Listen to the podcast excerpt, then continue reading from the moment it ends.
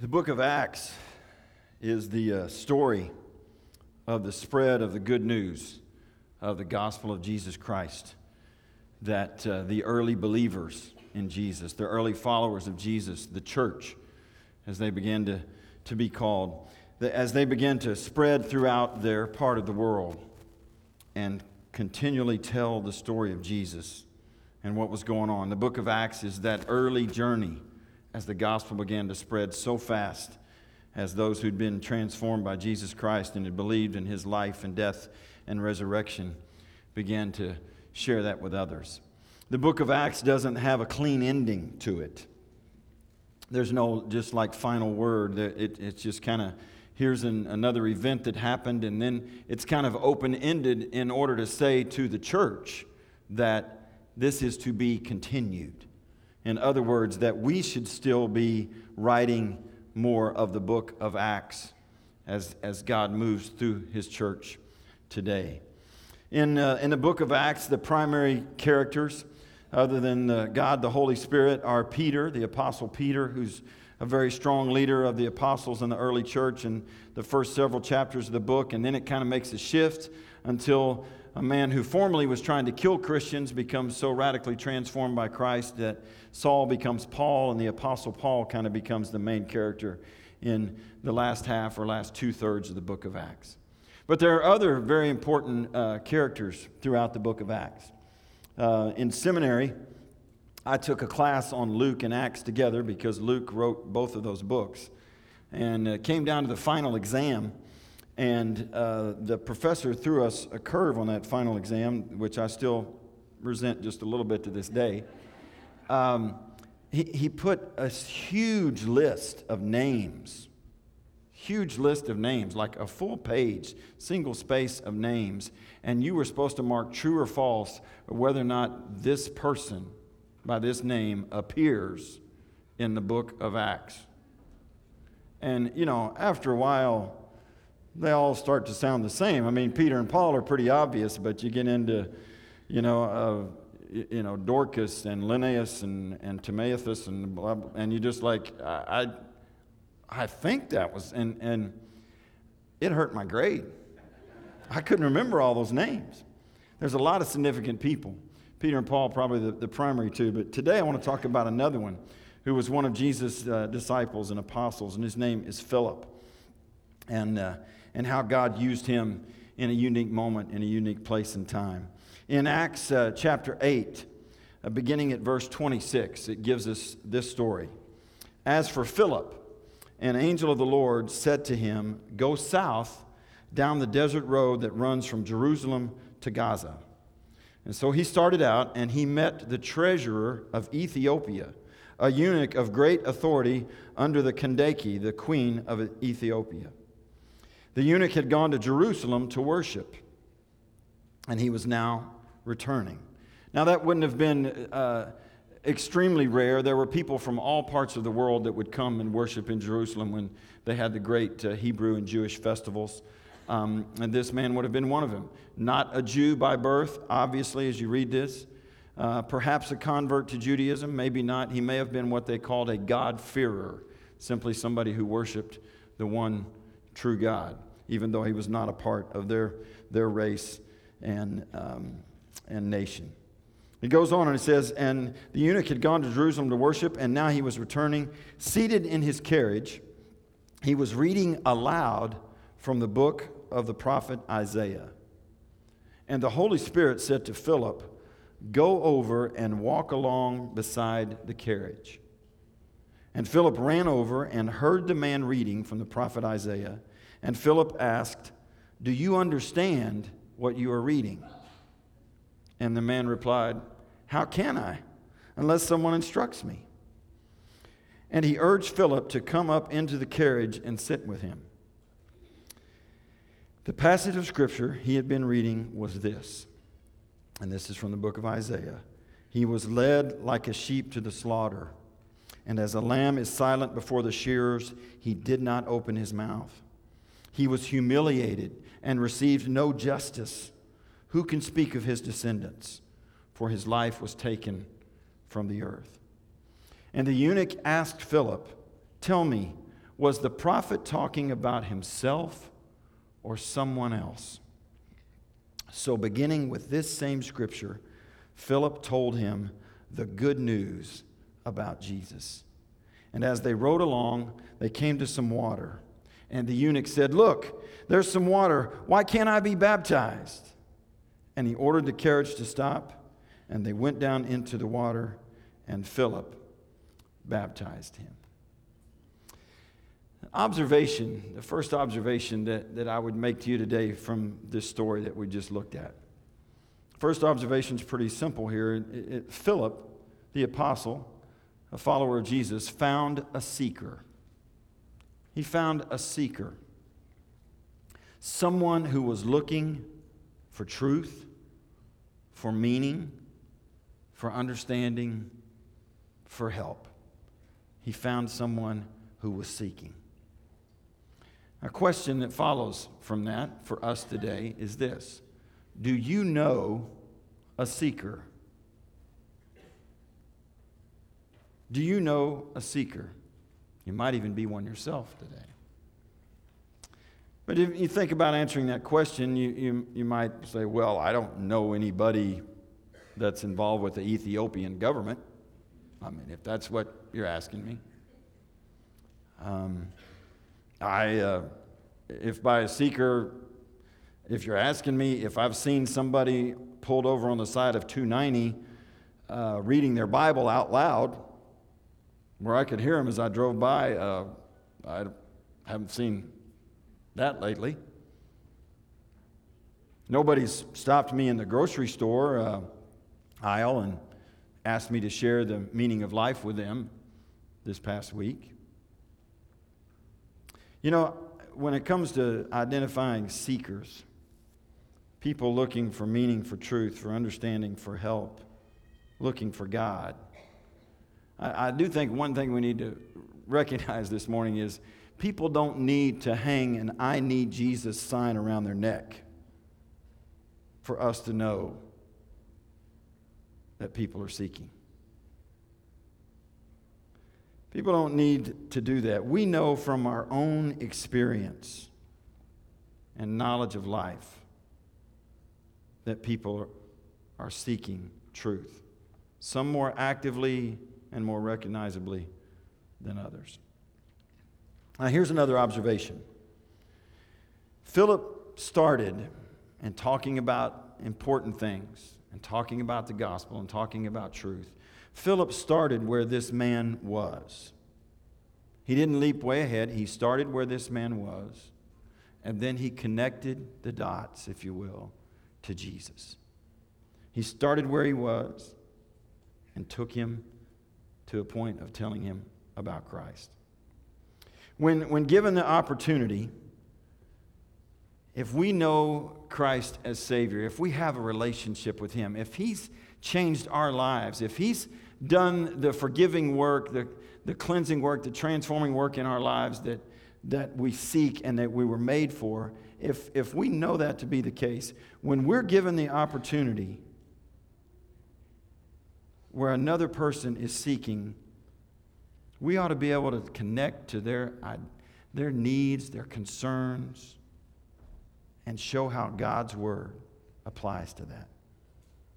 How Jesus fits into that equation. And especially, we ought to be able to speak to them about how that's made a difference for us. And there ought to be a sense that when we, when we begin to talk about spiritual things, about Christian things, about biblical things, there ought to be a sense of genuineness that this isn't just some kind of academic knowledge to us. This isn't just some sort of religious thing that we observe. That there's something that lines up with our lives. If the people we're talking to, the people that are seeking, if they know us at all, if they have a, relationship with us, there ought to be a sense that they know something about our lives lines up with what we're trying to share with them. If they don't know us well, and we're given the opportunity, I, I truly believe that there ought to be some sense of, that almost they could see the grace of God in our eyes, that they could hear it in our tone of voice, and that somehow that would convey a, a real conviction in their hearts that this person is connected to something, to someone that I'm looking for. I, I like the line in the, in the song that we were playing for the countdown before the service, the Casting Crowns song, Jesus, Friend of Sinners. And it talks about people looking for Jesus, but it says they're tripping over me. And I think that the reference there is tripping as in stumbling, that our behavior isn't lining up with our words, perhaps. And there seems to be a disconnect in hypocrisy, and they're tripping over that. We ought to be the same person when we're sharing the truth that we are when we're talking about the ball game or the movie or the music or what we ate for lunch. There shouldn't be a disconnect. We shouldn't be changing into someone else. Oh, this person wants to talk about spiritual things. I need to put on my spiritual self. When I was in seminary, um, we had a class during a mini term, and I was trying to get through as fast as I could, and so I was taking classes when they were offered every mini term in the winter and in the summer. And and there was this uh, preaching class that was, uh, was a, actually the class where, I mean, you literally wrote sermons and then preached them to your fellow students, which is the worst audience in the history of preaching. It's terrible. It is terrible. Because uh, when you're that age, early 20s, everybody thinks they know everything. They think that they're the best preacher in the world, and it just, and and I, I hadn't preached that much at that point through college or anything, just a handful of sermons. And, and uh, you, you know, I, I had this identification with, with some people that I admired and preachers that I admired, and that I wanted to be and sound like the same person when I was up there preaching as I was when I was conversing out there. I don't know if I've always succeeded at that. And I won't name any names because there's some guys in that class that have become very good pastors. They're, they're great guys. But, but I remember one of my classmates getting up in that little, the, the room was about half the size of this section right here. And it had a little stage, and of course, there was a pulpit. And I, I remember him getting up there, and, and all of a sudden, he went into this. He went, I want to speak to you today about the saving grace of Jesus, the sanctifying grace of Jesus, and the sustaining grace of Jesus. And I was like, wow. I mean, who is that? I, th- I thought I knew this guy, but. And, and amazingly, another one got up uh, later, and um, the, the room was about from that speaker to that speaker. And he got up and he started in and he said, I tell you today, you need to be converted, not perverted. That's converted, not diverted. And, and he was preaching to the walls. And again, I was like, who are you? Or, or who are you doing? I mean, who are you imitating? I,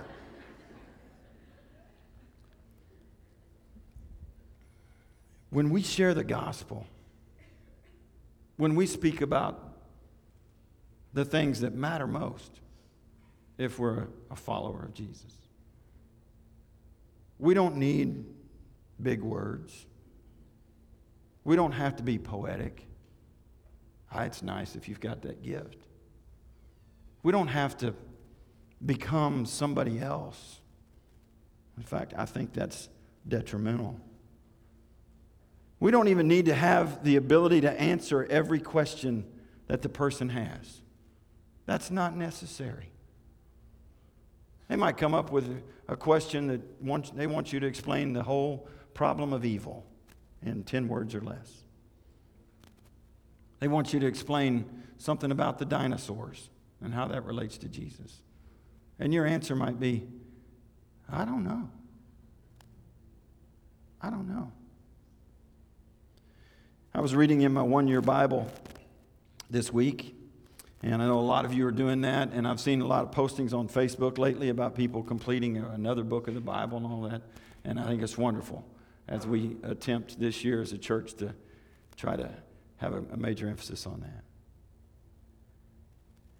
This past Thursday, I, I was reading, it was from the Gospel of John, and there was the story about one of the blind men that, was, that, that were healed by Jesus. And, and there's some confusing questions that begin that story of people coming to Jesus and they're saying, Whose, whose sin made this man blind? Was it his or his parents? And Jesus was like, That's not even the right question. And said the answer is that now this is so the glory of God can be revealed.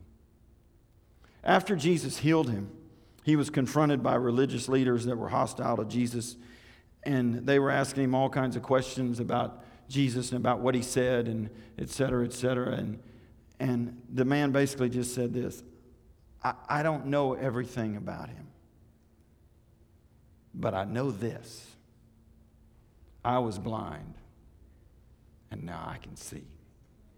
You don't have to know the whole Bible. You don't have to know all 66 books' names. But if God has changed your heart and changed your life through Jesus Christ, you can tell somebody what He's done for you. And there was a promise that Jesus gave to His disciples before his death and resurrection. He promised that there was going to come a day when they would stand before people and they would be questioned. And of course, they were more than questioned, they were, most of them were beaten and even killed for their faith. He said there's going to come a day when you're going to stand before people asking all kinds of questions. And he said to them, Don't worry about what you're going to say because the Holy Spirit will give you the words when you need them. I believe that's true, even for us. Let me ask you this question. If you're a follower of Jesus today, can you, I'm talking specifically to you, can you lead someone to Christ with the help of the Holy Spirit? Think about that a moment. Can you lead someone to Christ with the help of the Holy Spirit? And I would just remind you today not to sell the Holy Spirit short. You say, well, Pastor, um, that whole thing is that's why we have church services. That's why, that's why you're here. That's why we have you. That's why you've been uh, to school and got your degrees and all that kind of stuff. And that's why you, you, you know, we expect you to read the Bible a lot and read other books that connect to the Bible. And that's why we have you. That's why we have church services. And, and besides that, some of you may be thinking, besides that, I don't really need to speak about this to people because I have a way of sharing the gospel that doesn't require as much as you know you seem to be talking about. Maybe, maybe you have some thoughts like this. Uh, the creator of this this video. Take a look at this for a second.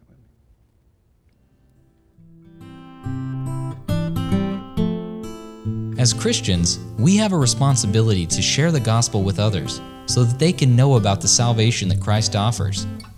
There are many different ways you can tell people about Jesus, but only one way is the right way bumper stickers. Bumper stickers are the only effective way to tell the world the good news. They are short, they are funny, and they are powerful. When we try to tell people about our faith, our clumsy words get in the way, and it is often neither short or funny. But when we pay $2.75 for that No Jesus, No Peace bumper sticker and we slap it on the back of our car, we have completely fulfilled our obligation to share the gospel with the world.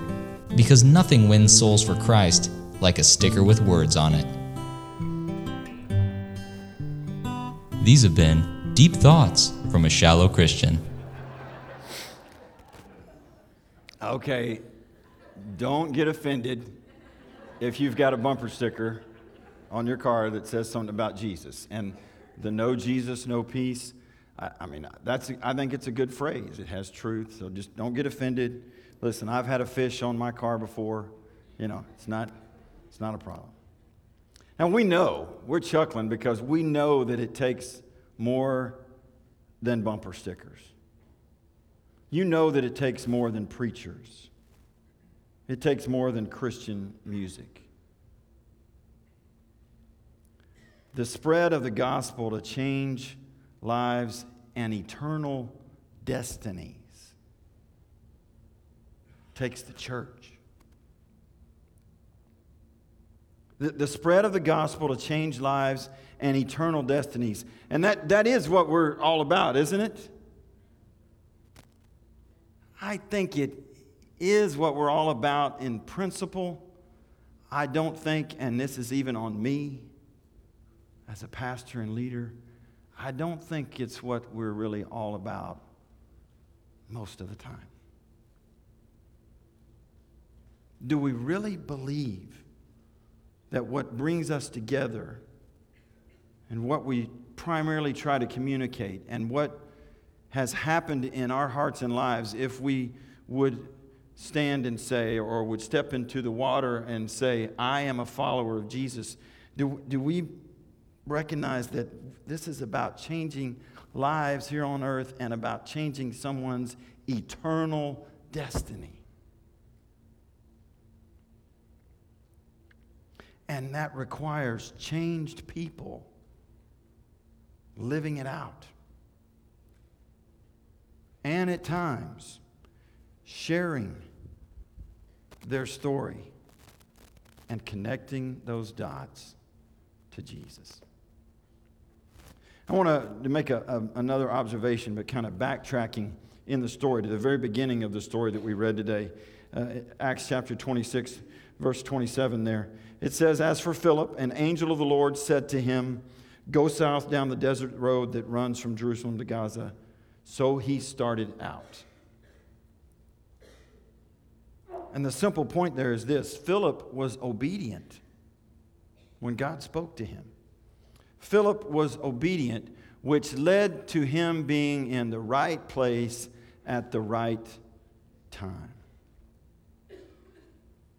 You know, we, we could. Uh, we could take Philip's name and, and change it and, and put somebody else's name in there in, in your history.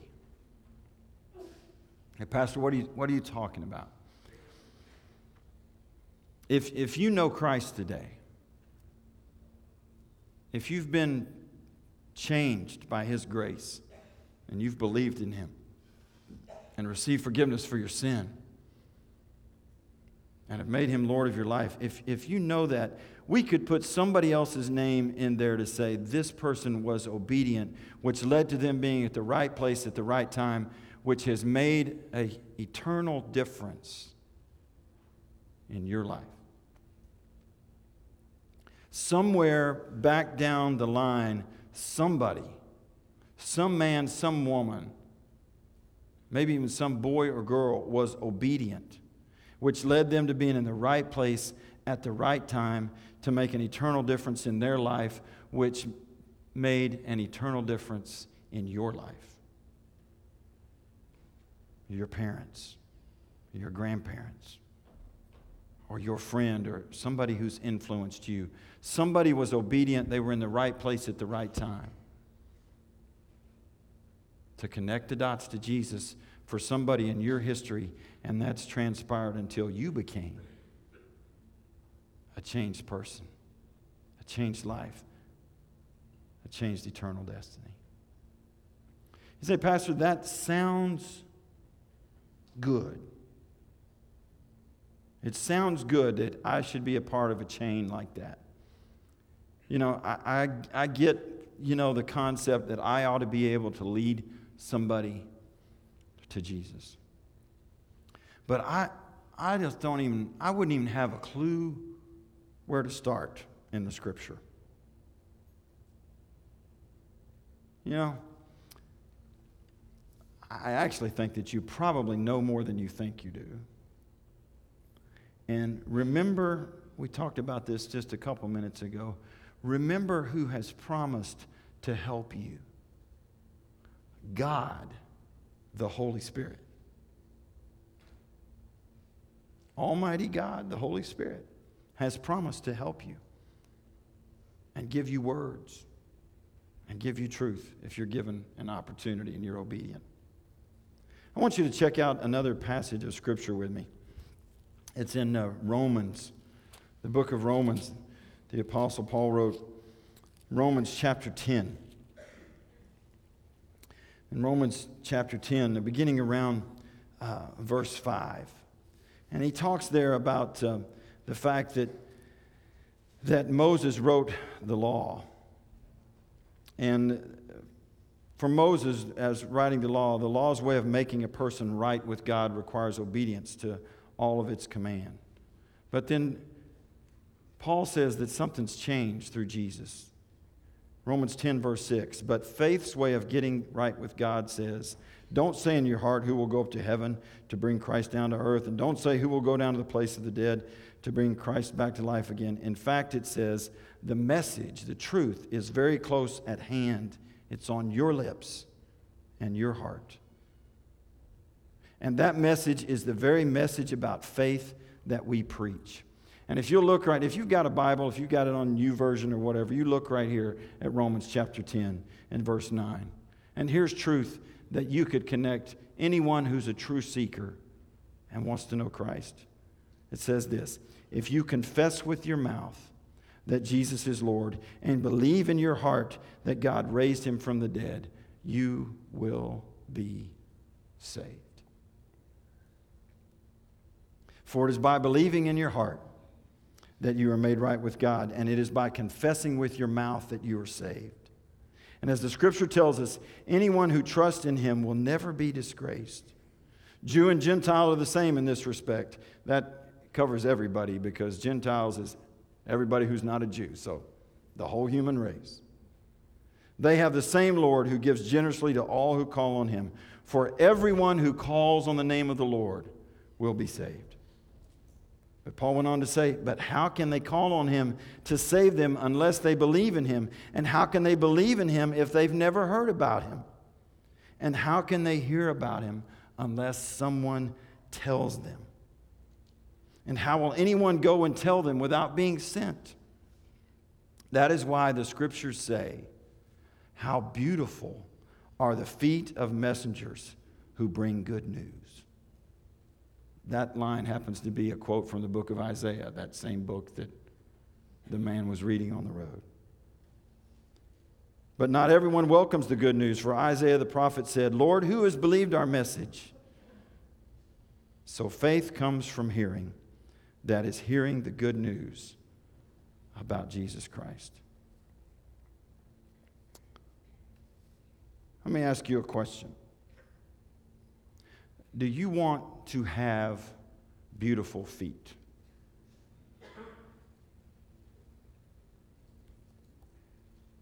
Do you want to have beautiful feet? Now, my girls, my daughters Janae and Jana, for years now, have been mortified by the sheer whiteness of their father's feet. I mean, just, I could take my shoes off here today and really make Janae proud. Take my shoes and socks off. I just, that, there's just uh, my feet for, you know, they're, I mean, I'm white, but my feet are really white. And uh, the simple explanation for that for me is you can't, you know, I can't work out all day in, in the hot sun building things and fixing things with, without shoes on. Okay. I can't play golf without shoes on.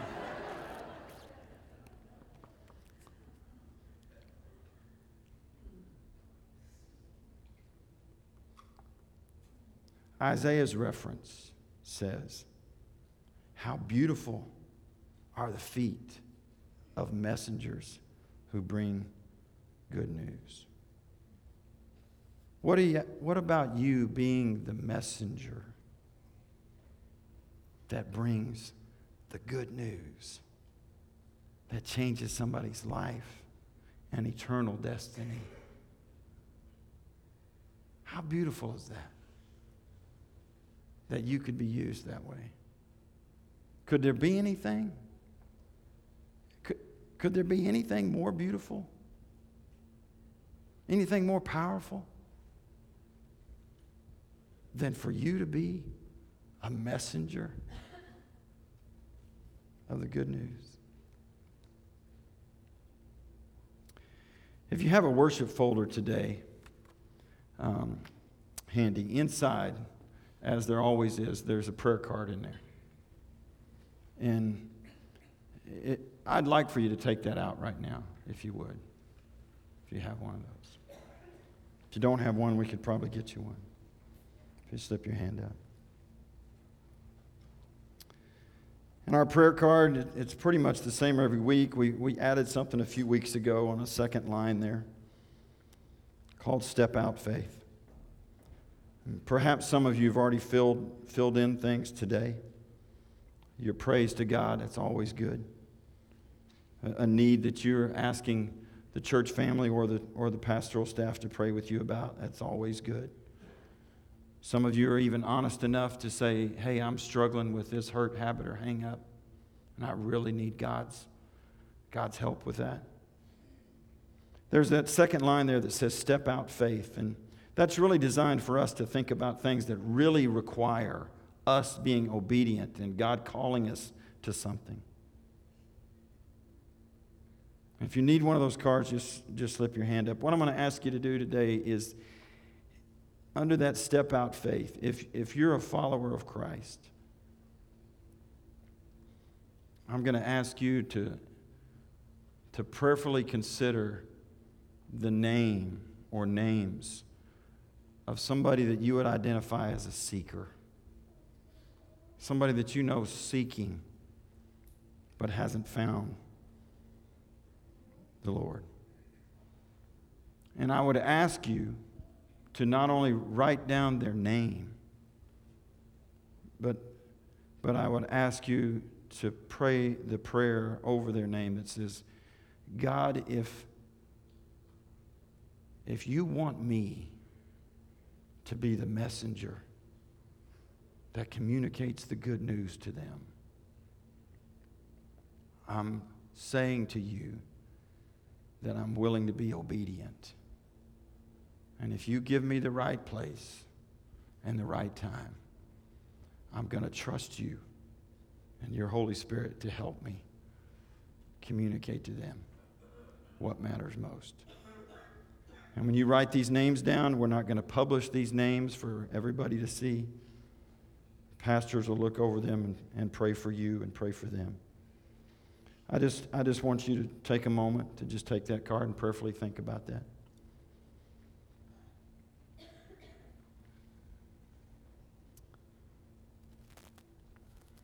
And in a moment, I'm going to pray.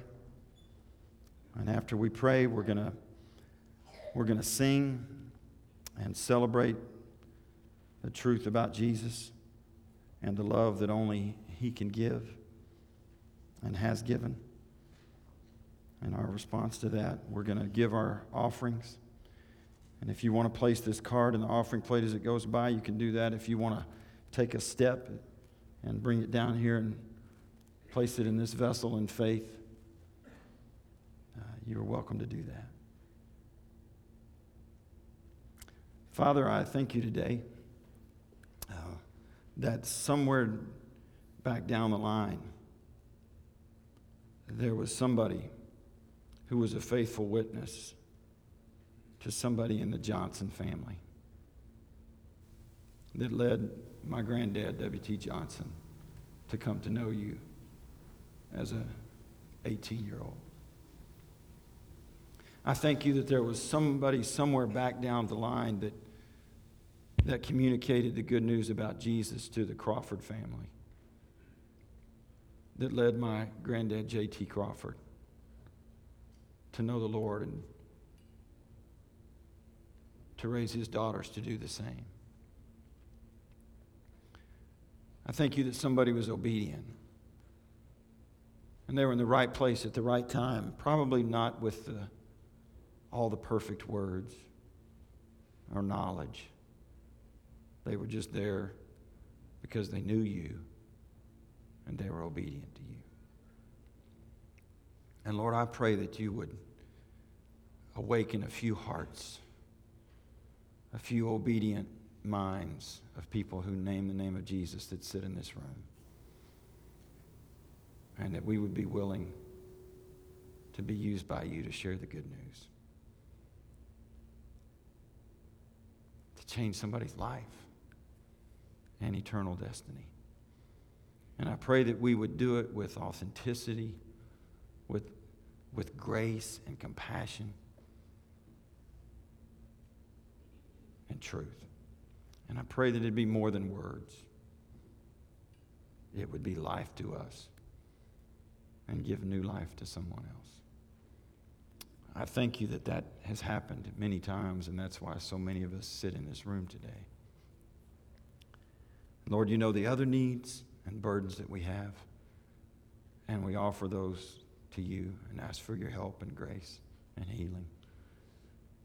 But primarily, Lord, today we ask that you would use us